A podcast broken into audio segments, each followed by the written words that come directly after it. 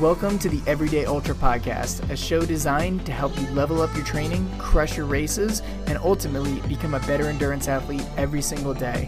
Whether you're an endurance athlete as a hobby or someone who wants to be the best in the sport, this is the show for you. I'm your host, Joe Corcione, and thank you so much for listening. Now, let's get into it.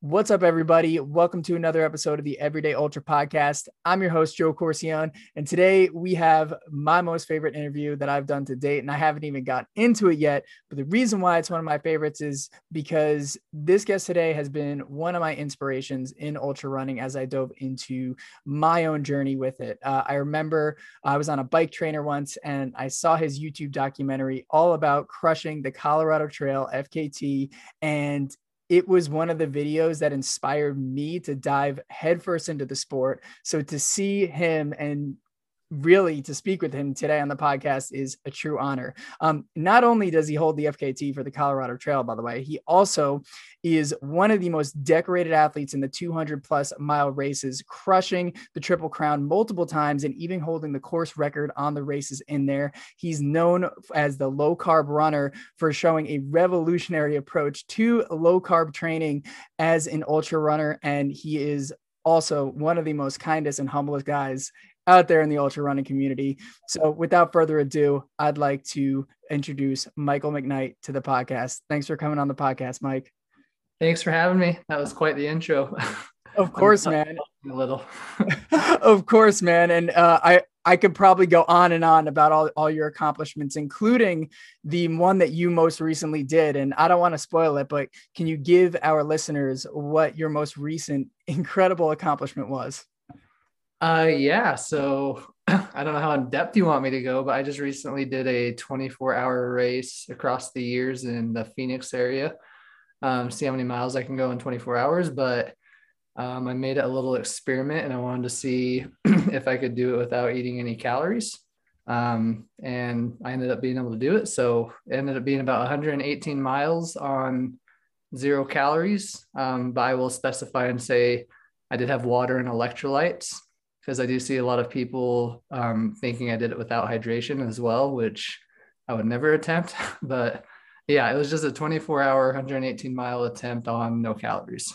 So incredible, man. And I remember when you were leading up to it, telling all the people like going up to this, like, this guy's going to do twenty-four hour race, zero calories. Everybody's mind was blown. And uh, I know that you've done this before in the past too, um, for a hundred mile attempt with zero calories, but it was so cool that in this one, you took a more uh, disciplined approach to measuring your levels and getting some data into there. And I definitely want to go into that in that race a little bit, but before we go into that, and I know there's a ton of podcasts out there with your story and your background, and even the uh, the Colorado Trail F K T video that goes a good depth in it. But just for like three to four minutes, or really, really brief, uh, can you give like a little bit of your backstory and how you got into running? Um, again, we don't have to go into the whole details because I know you've repeated it a million times, uh, but just setting the stage for people who are just listening to you for the first time. Yeah. So basically I grew up pretty inactive. Uh, I grew up on a dairy farm, so I just felt like I didn't have time to do any physical activity. Um, and I also grew up overweight. So eventually I did find time to run a mile a day to lose weight. And then once I lost weight, I stopped doing that. Um, and then about when I turned twenty-one, I started running again just to get back into shape. Um, not necessarily to lose weight, but just to like kind of have like a, a routine of physical activity. Um, started to fall in love with it, broke my back in a skiing accident shortly after I got into it. Um, I had surgery. I was told I'd be in like bed for months.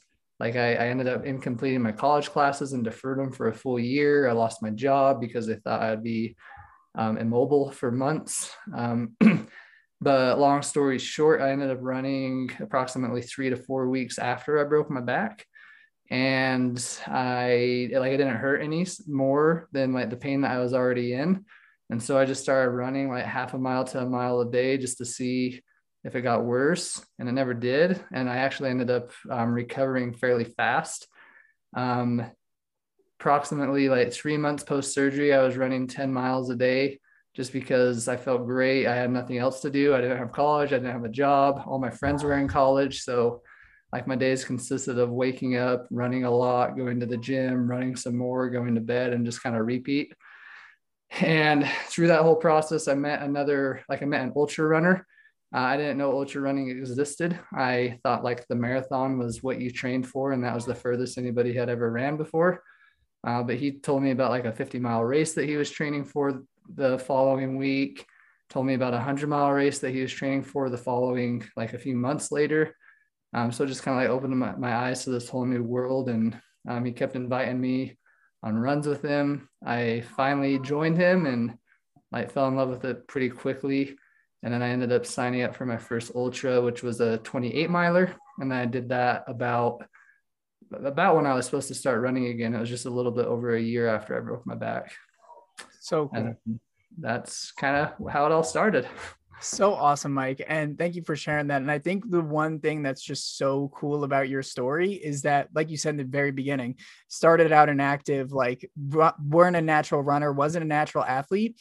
And it's just, it's so much more incredible looking at everything you've accomplished to see that, you know, you don't have to be born this natural athlete, or you don't have to be active right from the jump. Like anyone can go in and, and really grind out the work to to accomplish like some of the things that you're doing. And so I definitely commend you for that story, my friend. It's an inspiration, inspires me as someone who is also not a natural athlete, and many others out there. And I'm curious, like along your journey, because you're known as the low carb runner, you're a very big proponent on a high fat approach to training and life. How did you dive into that? And why did it become such a pivotal point of your running career? Yeah. So I started, my first ultra was twenty thirteen. Um, and I, I had like a high carb approach. I don't even want to say high carb. It was just like a standard American diet, like basically eat whatever I want. Um, and I actually probably like started having like a bad diet because um, like I, I heard, I don't feel like it's so much the mentality today as it was when I started running, but like when I started, the mentality was you just need calories and it doesn't matter what form of calories. So like I had a bunch of pizza, um, a lot of like sweets, Mountain Dew, ice cream, like just a bunch of crap. And I actually started gaining weight when I started running, um, which didn't bother me too much. But the thing that did bother me is like all of my races, I had digestive issues. So I was trying to like stay up to date with the many, like as many calories as I was like told that I should take per hour. Um, and then I just ended up puking because I couldn't handle it. And then so I would go into my next race and um, like have, have fewer calories to try to avoid that. And while I didn't puke, um, I, I ended up like having energy issues, and like it wasn't common. It wasn't uncommon for me to go into a fifty miler pretty strong and then like walk it in for the final twenty miles just because I blew up and had no energy. Um, and so it was just a cycle. Like I got to a point where I even considered stopping ultra running just because it wasn't fun for me. Mm. Uh, but I, I ended up getting a job for Ultra Footwear. I was in their marketing department. I was the sports marketing manager. And, um, I met Jeff Browning at a, an athlete retreat that we had here in Utah. So this was, this was twenty seventeen that I met him. Um, it was April of twenty seventeen, and like we had a five hour drive. We flew him into the Salt Lake City airport here in Utah. And then we drove three and a half hours south to Zion National Park to have a retreat there. And like that whole drive, I was driving and Jeff Browning was in the front seat. Um, I had a can of the, the white monster that I was sipping as he was telling me about his crazy diet where he didn't eat a lot of sugar and basically only ate meat and vegetables. Um, But the thing, and if anybody's heard Jeff Browning on a podcast, like they know that he can really talk about the science behind a low carb, high fat approach. And so like, I just had three and a half hours of him just like telling me all this stuff, everything that most people have to research on a podcast. And, um, you know, I heard him mention that the appeal is that you have to, like, you don't have to consume as many calories per hour, but because you're fat adapted, uh, you're not going to bonk. And so like, that was like, That's the, that was my solution. Like I could eat less and eliminate the throwing up, but I, I wouldn't bonk like I was doing. So basically three or four days after that retreat, um, I remember it was the birth date of my son, um, April seventeenth. That's, that's the day I started a low carb, high fat approach. Um, in retrospect, it was a terrible day to do it because, like, I don't know how many people listen to your podcast that are parents, but like when you're a first time parent, like it's a stressful time period. And then all your neighbors are bringing you dinner and stuff. So like, I wasn't able to eat anything that people were bringing me. um, but yeah, so I started April seventeenth. It took about two to three months for me to like get adapted, which is longer than most people, um, just because I didn't do the research I should have, should have done. So there's a lot of things I didn't do, which could have helped me adapt faster. Um, but I just had like a lot of trust in Jeff Browning. Like he was forty-six years old and winning races and taking top ten at Western States. So I just trusted the process and eventually started seeing the results. And, you know, I'm coming up on five years of doing it, and it's definitely been a game changer for me. one hundred percent. I mean, you can even see it in the results that you put up, right? Like I mentioned, your success in the Triple Crown, the F K T attempts, and obviously the, the uh, zero calorie attempt for twenty-four hours, which is impressive. So the results speak for themselves. And it's, it's one of those things where I, you know, I see some of the backlash against, you know, the uh, high, high fat kind of diets. And it's crazy to think that people are still pushing back to see after all that you've accomplished. But uh, I definitely want to talk about how, you know, handle those backlash and things, even though, you know, it's proven by your results. And even like Zach Bitter and, and, and Jeff Browning, as you mentioned too, like there's other athletes out there doing it with a lot of success. So it's crazy to me uh, that people are still pushing back, but regardless, besides the point, I definitely want to talk about how this plays into, you know, your zero calorie attempt. Cause I think it's so, so cool. What was your like intention of doing this uh, twenty-four hour attempt with zero calories? And I guess, how does the low carb, uh, you know, uh, lifestyle fit into that approach and being able to complete that? So before diving into the twenty-four hour, I guess it would make sense to like explain why I tried it a year ago. Mm-hmm. Um, cause as you said, this was my second time doing it, but so a year ago in May, I did a zero calorie one hundred miler. Um, and the reason I wanted to do that was because when I started doing a low carb approach, um, I did watch some lectures on um, that J- Doctor Jeff Bullock put together. Um, a lot of people who do low carb probably recognize that name, but he has a lot of good stuff on YouTube that talks about um, like why one would consider doing it, even like an athlete. And I, something that like always stuck out to me is he, he talked about our fat storage and how all of us have like a very massive amount of storage of fat in our bodies. And um, like he even gets told, or he, he's been asked multiple times by like really thin people, like, well, that like I'm super thin, so there's no way I could have that much fat.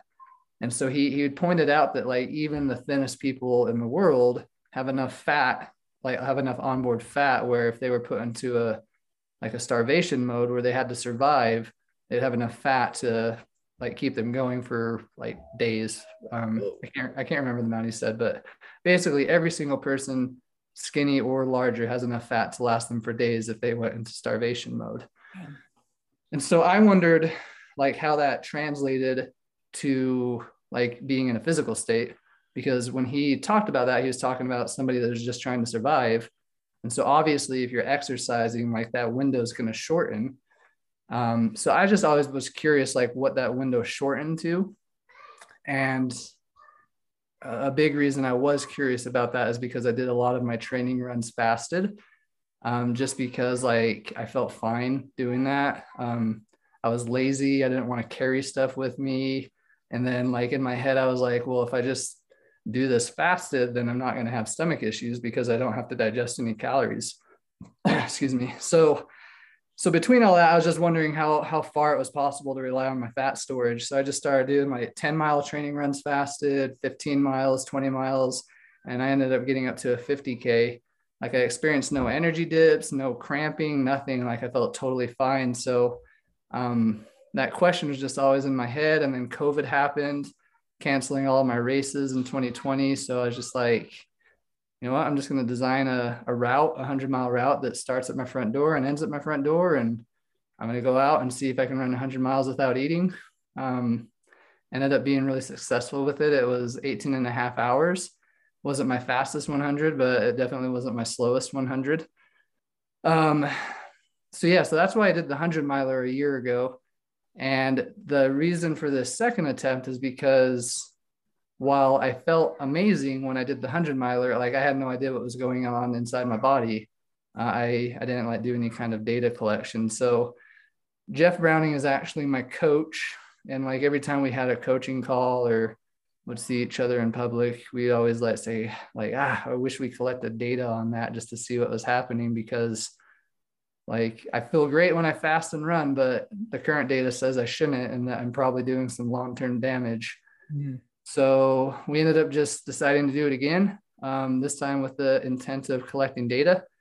And I was planning on just doing like the same hundred mile route out the front door and end at the front door, but um, Jeff wanted to be a part of it. And um, he thought it would be cool to do it at a race format where, like at Across the Years, where it would be easy to track because it's a one mile loop. I'd see him every mile. Um, it's easy to collect data. If there's issues, it's easy to find me just because I'm on this one mile loop. So, so yeah, we ended up doing this again, just to collect some data.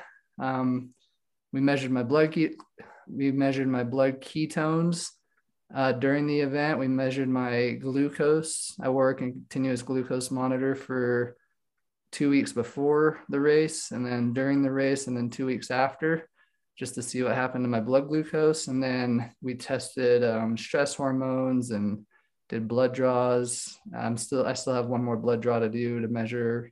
It's about fifteen different markers, but yeah. So did it again to get some testing to see what's actually happening in my body.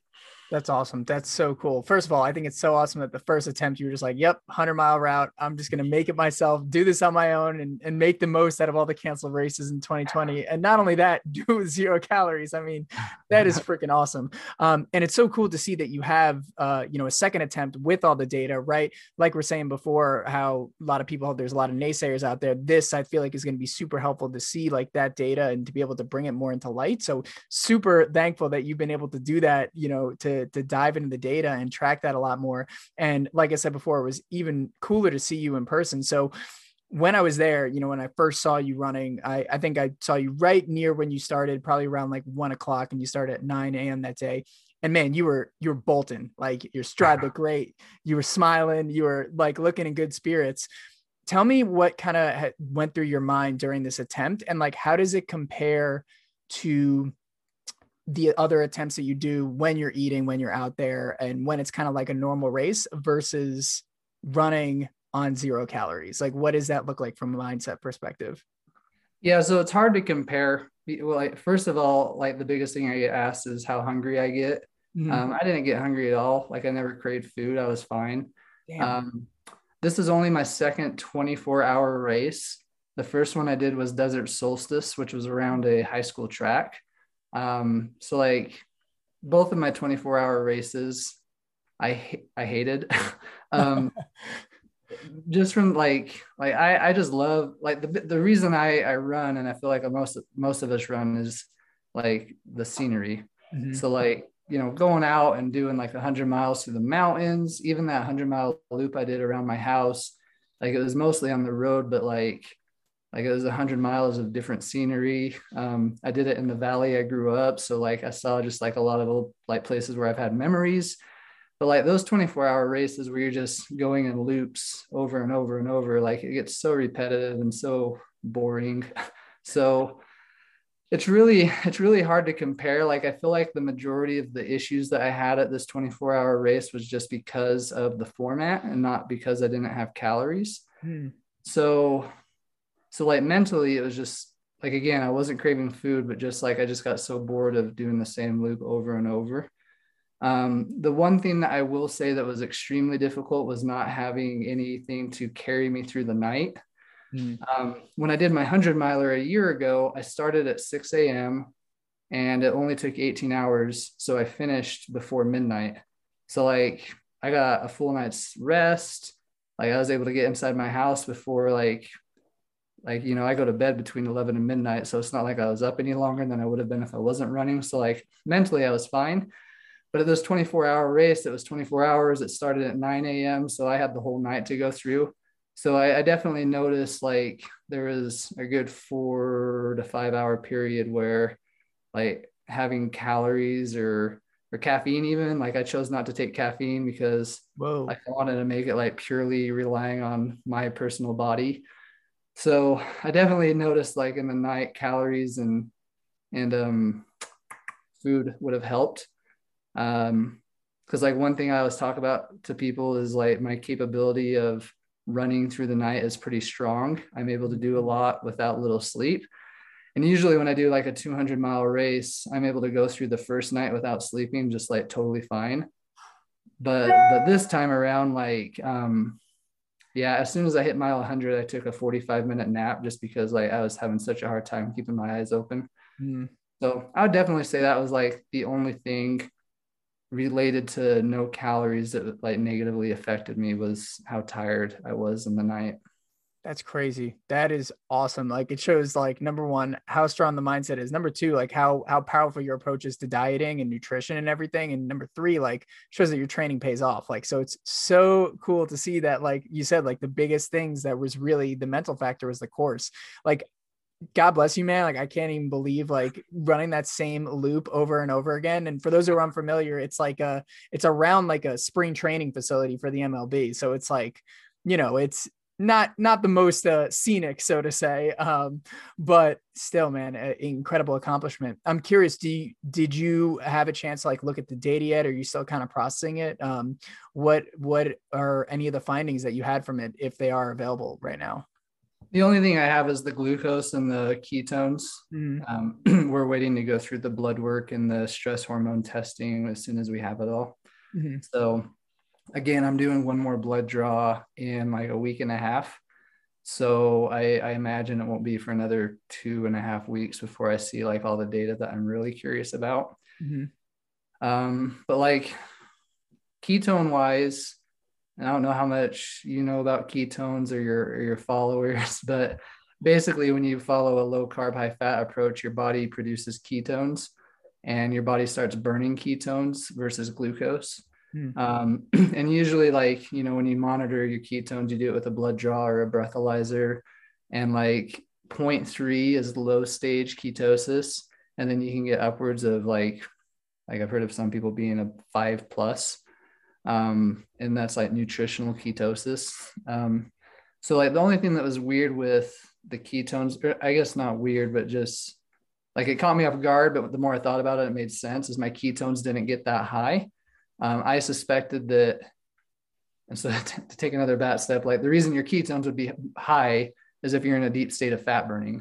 Mm-hmm. And so like, you know, running twenty-four hours, not eating, like obviously I'm going to be in a deep state of fat burning. So I expected my ketones to be through the roof. Uh, but the, the most I ever produced was zero point seven, which isn't that like that much at all. I, I can get that much on just a normal day in, in my life. So at first that was weird, but then I was like, okay, that makes sense. Like I'm in a, like a really deep state of fat burning. So I'm burning through my ketones that my body's producing.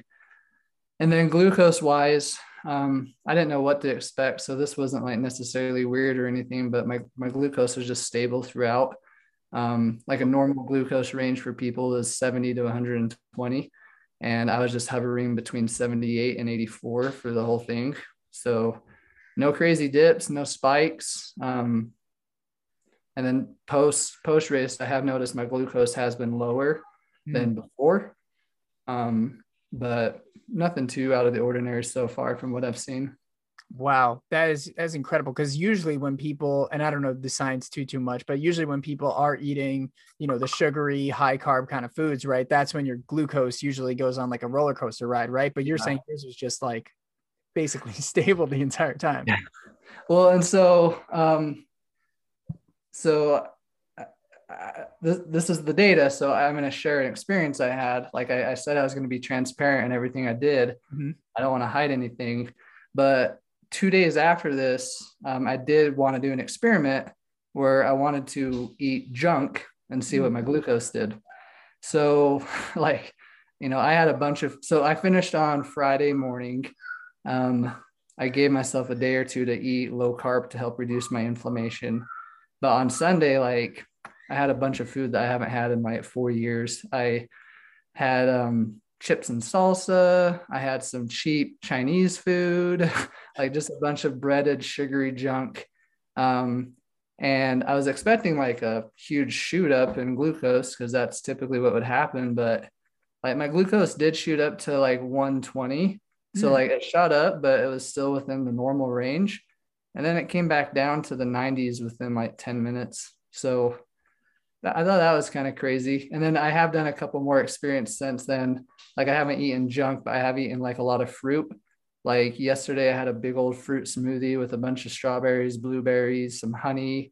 Um, and like my glucose didn't even spike at all. Like before I ate that, I was at seventy-two. And when I finished and an hour later, it went up to like seventy-five, but that was about it. So, oh my gosh, that is crazy. Cause I would have expected, and again, I don't know too much of the science, but I would have expected like years of being on a low carb diet that it would have almost like a, like a multiplied effect, right? Like years later, but it seems yeah. like it's just like way less. Cause I mean, like for me, I notice like when I eat like sugary stuff, like I start to crash a little bit, and I'm not tracking those things, but, um, I definitely noticed like a crash in energy levels and stuff like that. Did you like energetically, did you still feel like totally fine too? Or and I guess like a question for you is like, do you ever incorporate carbs into your diet? Like on top of that, or is it, is it always just strict, like high fat protein kind of going forward from there? Yeah. So I think that that just confirms the science behind what I'm doing. Um, and also what Zach Bitter and Jeff Browning are doing. Mm-hmm. Because we're not we're not keto athletes. Um, we say O F M, which means optimized fat metabolism. Um, in like slang terms, you could say it's strategic keto.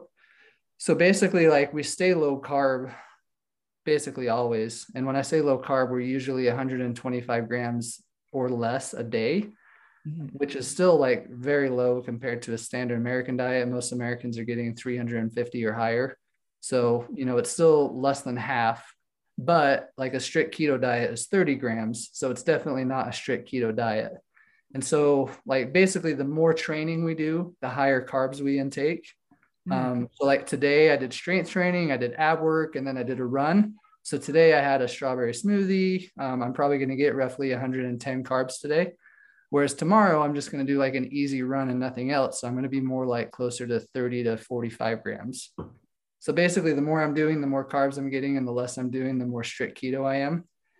And so the reason we're doing that is we're trying to train our body to be a dual fuel burner. So in a race, take a gel, burn through that, get some quick energy, but then your body has no problem going right back to fat burning. So basically you're getting the best of both worlds. So the fact that my blood glucose didn't really even spike just kind of shows to me that it's working, that like I felt that energy, but my body just burned right through it. It hardly affected me. And I just went right back into like a fat burning state, basically. That's interesting. See, my, because, and it's interesting you say not a keto athlete, because I think a lot of people hear the high carb or sorry, the high fat approach. And they think like, even to my uh, admitted assumption is like, yeah, it's like no carbs at all. Right. But it seems like you do still incorporate the carbs in the diet. And I feel like that makes it, uh, much more implementable as opposed to just having like a super restricted kind of diet, um, which I think is interesting. And I'm curious too, um, because I'm sure the answer is yes, but would you say that like the low carb approach is one of like the biggest pillars to your success in, in ultra running going forward? Or um, like w- what's kind of like your, your take on that? Like, would you say it would be like number one, or would you put something else up? Like, I'm curious to hear how that fits into your success. I think so. Um, especially for what I do. Mm. Basically, the thing I tell people, the longer racing, like the longer the races, the more a low carb approach makes sense. Mm. So if I was like, if my specialty was fifty Ks, um, I don't know if I'd be doing this approach. Interesting. But, um, but like one hundred miles and beyond, like I definitely think a low carb approach makes sense. And the reason being is because like biomechanically, the higher your heart rate, the more glucose you're burning. The lower your heart rate, even if you're not a low carb athlete, the lower your heart rate, the more of a mix your body is doing. Like it's burning fat and glucose. Mm. So like fifty Ks, if you're doing it competitively, like your heart rate's up there, and um, between the glucose you're getting from gels and then your storage of glycogen, like generally, if you maintain it well and your body digests what you eat well, like you can burn through your glucose and not like have a bonking issue in a fifty K. Mm. So, but like a two hundred miler, like my heart rate's never getting that high. Mm. Um, like, like, so my aerobic ceiling heart rate is one fifty-eight. I'm never going above that. And so like the average heart rate I have for a two hundred mile race is high one thirties, Whoa. Which is really, relatively low. Yeah. So because it's so low and I'm focusing more on consistency versus bouts of like speed, that's why a low carb approach would make more sense, because like naturally I'm going to be burning fat for fuel anyway. And so just optimizing that fat burning for those two hundred mile races is why it makes the most sense for what I'm doing. Right. That makes so much sense. And to your point too, right? Lower heart rate's going to tap into the, the fat reserves a lot more, and it makes more sense. And so kind of going back to my point before and how it ties into this is like the data is there. The data proves it. Your results proves it. Zach's results proves it. Jeff's results proves it. Like it's all there. What are the biggest like misconceptions about this diet that people still have that like you are trying to like pull like the reins off of? Because I, I don't know, is it more like, this is how it always is, and people are, are more upset about, I guess, the changing paradigm? Is it like a other schools of thought? Like, I'm curious to hear, like, what are the biggest pushbacks you get and how do you handle those things? Because, you know, if someone listening has an unconventional approach to running, hearing those things can be, I, I mean, kudos to you for probably getting it a lot more than, than other people, but how do you kind of handle that? And what are the misconceptions that you usually get about uh, a, a high fat diet? So like, I wonder how much of the misconception comes because people think I'm a keto athlete. Mm-hmm. Like I've, I've seen people comment on forums about me and what I'm doing and like saying, oh, that's so cool. Like, I wonder how many carbs he had before. Mm-hmm. And like somebody will comment and say, he doesn't eat carbs. He just eats meat. And so like, I'm like, no, that's not true. I, I eat fruit, I eat vegetables, I eat potatoes occasionally. So I wonder how much of the hate comes from thinking that we're like following like a strict keto diet instead mm-hmm. of utilizing carbs and trying to be efficient at both. Um, I also think a lot of the hate just beca- comes because of the, like, I hate saying this phrase, but like because of what mainstream puts out, mm-hmm. like, like nutritionists, the majority of the nutritionists that I know um, promote high carb, like have a lot of carbs after your run, have a lot of carbs before your run. I saw a nutritionist put on her post that she considered pretzels and fig Newtons as whole food. Oh, um, I, I, did, I did not understand that at all, but like, like there's just so much out there about like carbs and like why you need carbs and carbs, carbs, carbs. So like definitely the majority of the professionals out there are still pushing that. So I think that's where a lot of hate comes from, because I'm not a nutritionist, Zach's not a nutritionist, Jeff's not a nutritionist, but we're promoting this low carb lifestyle. So they think that we're promoting something that's not working for the majority of the world. And because we're not a professional in nutrition, we shouldn't be talking about it. So I definitely think there's that. Um, I also wonder how much of it is like an emotional attachment mm-hmm. that, that a lot of people still have the mindset I had when I started, and I'm running, I need calories, and it doesn't matter what calories I have. So I'm going to like gorge myself in all this food that probably isn't the best for me. Um, and then as more and more people start doing a low carb approach and start seeing success in it, like it, it might, it might create a little bit of fear, anxiety in their lives where it's like, ah, maybe, maybe this food's not as good for me, but like, I want it, I like it. So I don't know. Um, all of this is just guessing, but I think the main reason that people have so much hate for it is they just misunderstand how many carbs um, I'm actually eating in a day mm. and that I still do eat fruit. I think that's a big one, that I'm not cutting out fruit. Um, The fasting, definitely. Um, people definitely do not like me talking about fasting. Um, and I, I get that one more than the low carb approach. Like, interesting. It blows my way. It blows my mind how much people hate low carb. And I, I don't know if I'll ever understand the hate for that, but like fasting, I can kind of understand just because, mm-hmm. you know, at least with low carb, more and more data is coming forward and showing how it does work. Fasting, like there's not really any data that shows that right now. Like most of it's just showing how bad it is. So I do get the hate for like being a, an endurance athlete and promoting fasting. Um, and then the way I handle it is I just um, laugh, laugh, laugh it off and, and use that to encourage me to keep talking about it. Like basically anytime you see me do a post on my Instagram about how I eat, it's usually because somebody sent me a message telling me to stop. And so my response is to like talk about it a little bit harder. So that's kind of my way to do it. Um, I don't know if it's the right way. Um, I, and I try to be tactful about it. Like I'm never going to post something and say like, like you're, you're a bunch of sissies if you don't try to eat a low carb approach and I'm better than all you. Like I, I'm never going to say something like that because like, I do believe everybody, everybody works differently. And like, you know, Jim Walmsley, he's, last I heard, he's vegan or vegetarian and, you know, he's doing fourteen hours at Western States and that works for him, but it doesn't work for me. So, you know, I'll never say that this is the one way to do things. Um, but so, yeah, I just, I just laugh it off and talk about it more and just know that like, this is just how the world is. And like, the more I'm going to talk about something that's not mainstream and the more success I see with it, the more people are going to reply with hate and try to get me to stop. Yeah. And that that's a really insightful answer. The reason why I asked that is because uh, I want people, because I, I know there might be some, I hope not, but there might be some people out here listening to this podcast who have those things. And I wanted you to describe that just so people can like understand and be like, hey, like, you know, maybe I am thinking about this because I have an attachment, or maybe, you know, it, like even for me, like, to be honest, like, for me, I follow like probably like the standard runner's diet. And at first, like when, and I used to do keto a while back um, before I was running, but then when I started running, I kind of went back to that diet.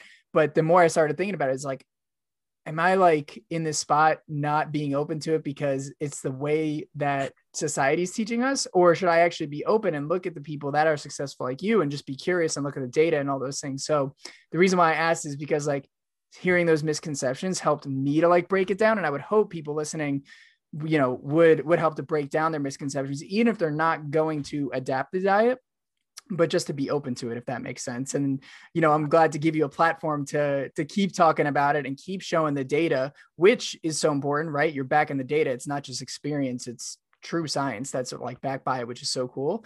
Um, but yeah, no, I appreciate you sharing that because I'm hoping it helps people to, you know, break down their, their misconceptions.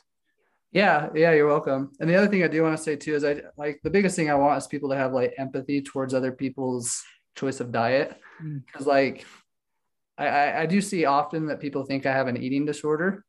Um, mm. I, I like, like I would come back and say, I probably do have an eating disorder, but not in the way that they're thinking.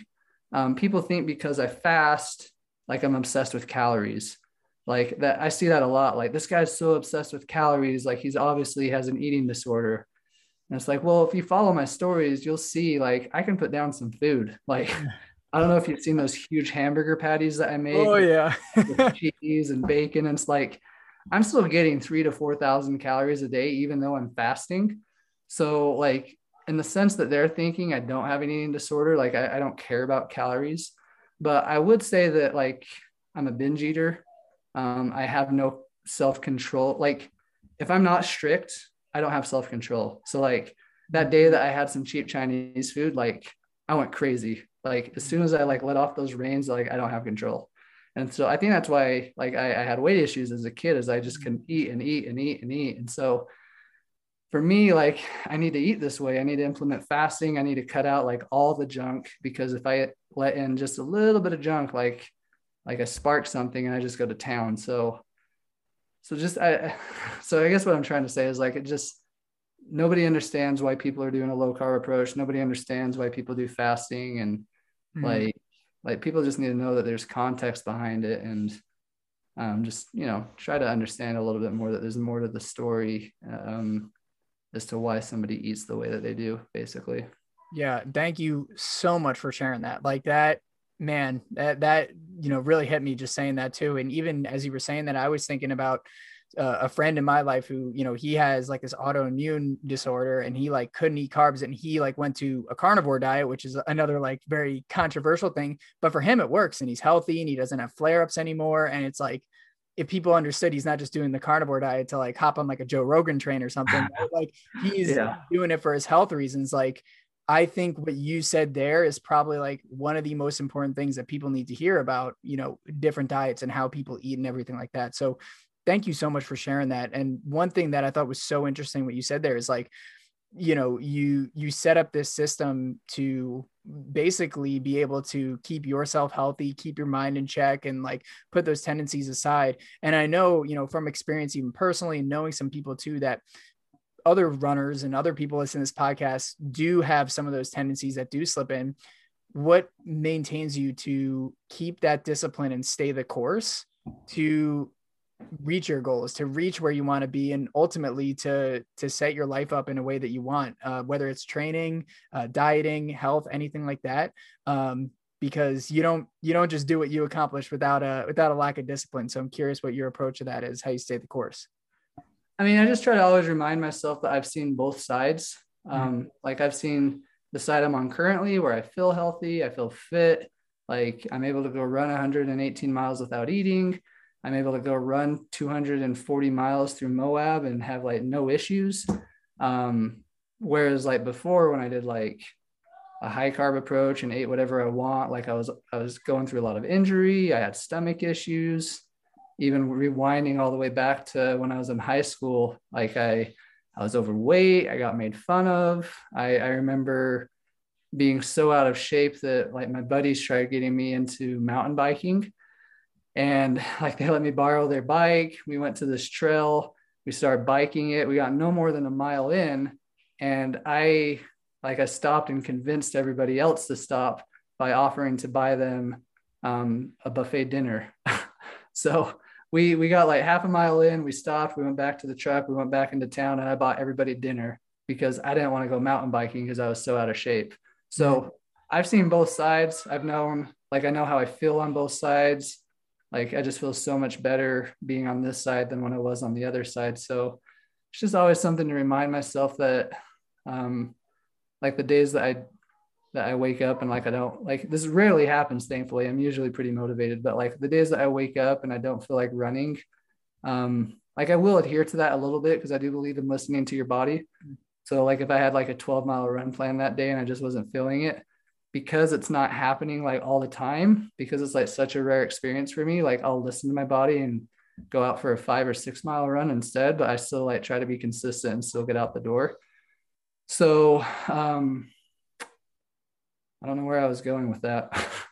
um, but basically um, because it's like some, because I'm on this side and know how I feel on this side, like it's pretty easy for me to get out the door because I want to keep staying on this side, and I never I never want to go back to how I was feeling before I started doing all this. That's powerful, man. Damn. You, you're, you continue to inspire me, man. Like that was just inspiring to hear that, to like, again, like hold that space for like where you were and then where you are now and what you're doing to, to stay that path. And not only that, but inspiring other people through your journey. I mean, hell, you've inspired me. I know you've inspired many others who are following your journey, and I'm sure people listening to this podcast too are also inspired. So thank you for being an example of that, man. And uh, speaking of continuing to inspire, I know uh, you recently posted about this uh, a few days ago, and uh, about your next big uh, challenge and attempt. It's one of the uh, granddaddies in ultra running. Uh, would you mind sharing with our, aud- our audience what you're what you're going to be attempting next year? Um, somewhere around the range of one hundred thirty-five miles. Oh, okay. Yeah. I, was like, I, posted, I posted about two races, so yeah, that, that helps. That's why I threw that one in there. I was like, oh wait, I forgot there's two posts. yeah. Uh, yeah. So I'm going to do Badwater this year. Um, yeah. So I, I signed up. So I, I hate the heat. And, um, as you can see last year, like I had a pretty negative experience with it where I had to go to the hospital because of, um, rhabdomyolysis, mm. which is premature kidney failure. Basically your body starts breaking down so much protein that leaks into your bloodstream, and then your kidneys can't filter it. So, but the, like I already had issues with the heat before that happened, but that definitely like made my issues with the heat like quite a bit higher. um, I am afraid of the heat, but uh, two years ago I applied for the Badwater lottery just because um, everybody told me that if you want to do it one day, start applying, because usually you can't get in. Um, at least if you haven't like volunteered at a Badwater race or crewed somebody at a Badwater race, like he likes you to be out there to see what it's like. just so you know what you're getting yourself into. So I applied um, just to begin that process, and I ended up getting picked to do it. And so um, that, but you know, once, once I've committed to something, I'm going to do it. So as soon as I saw my name, I committed to it. And then like two weeks before it canceled because COVID cases started going up. And so he, he gave everybody that year the option to defer their entry to twenty twenty-one or twenty twenty-two. Hmm. And so since, um, like, I didn't know how twenty twenty-one was going to go. I was worried it might cancel again. So I deferred to twenty twenty-two. Um, so yeah, I have an automatic entry this year, and like, I'm, I don't want to pass up on it since I already have that automatic entry. So just, yeah, doing Badwater because I got picked, and um, definitely going to try to figure out a good strategy to be ready for it, so I don't have the same issue with this race as I did my last hot race.